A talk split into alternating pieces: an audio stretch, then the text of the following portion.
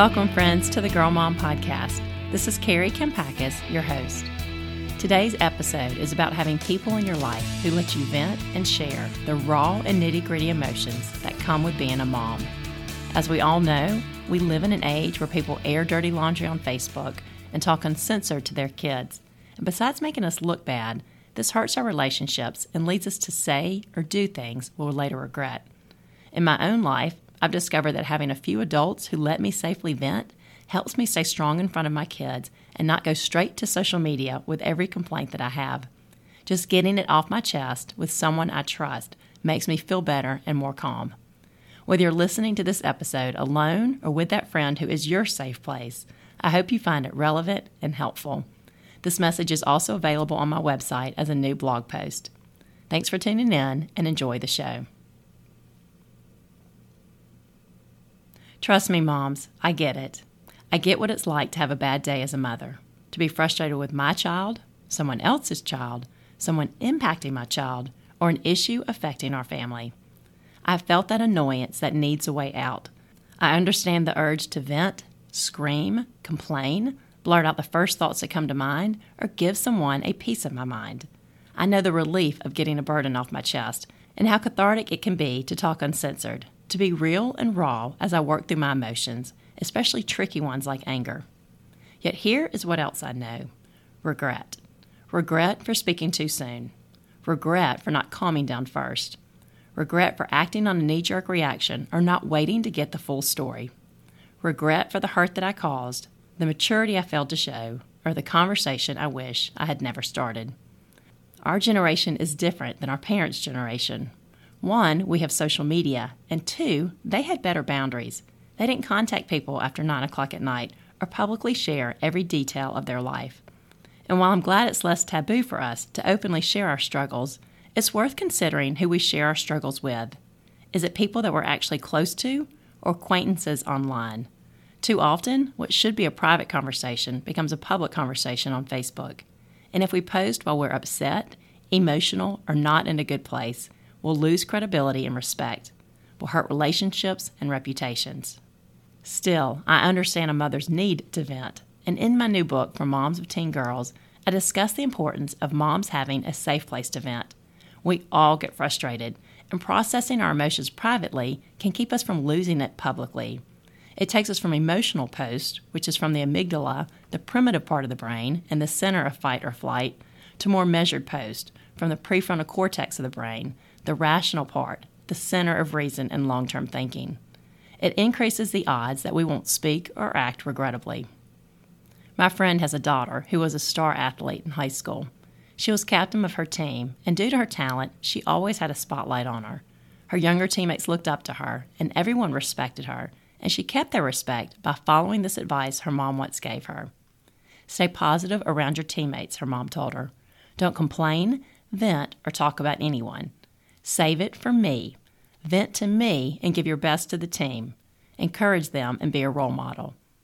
I love this advice because it acknowledges how we all need a safe place to vent, yet there's a disciplined way to do it. We can unload frustrations without losing our temper or going postal in public. Rather than come emotionally unhinged, we can save it for behind closed doors. We can show maturity in hard moments and be a respected leader who people actually listen to. This is key for parents of teenagers. Ask any therapist who works with teenagers, and they'll share some heartbreaking stories of the cutting remarks parents have made to their teens in the heat of frustration. I understand a parent's breaking point, yet I'm most sympathetic to the damage that an unfiltered outburst can cause. As Dr. Gary Chapman says in The Five Love Languages of Teenagers, there's a better way to motivate teenagers than by yelling cruel or condemning words. Dr. Chapman writes Most teenagers are struggling with self identity. They are comparing themselves with their peers physically, intellectually, and socially. Many are concluding that they simply do not measure up. Many feel insecure, have little self esteem, and blame themselves. If there's a stage in life where humans need more affirming words, it would certainly be during the teenage years. Yet, this is the very stage at which parents often turn to negative words in their efforts to get their teenager to do what the parents believe is best. So, how do we deal as moms? How do we stay strong and resist the urge to vent to our children or gripe on Facebook?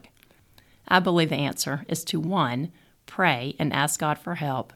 And two, find a safe place to vent.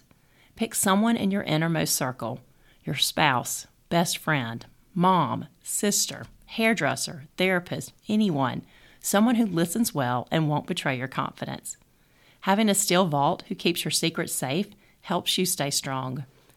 It reduces the chance of you dropping an ill timed bomb or ranting to the wrong person. It keeps you under control and gives you time to think. Most importantly, it gives you an ally to laugh with as you admit what you wanted to say or post versus what you actually said and posted.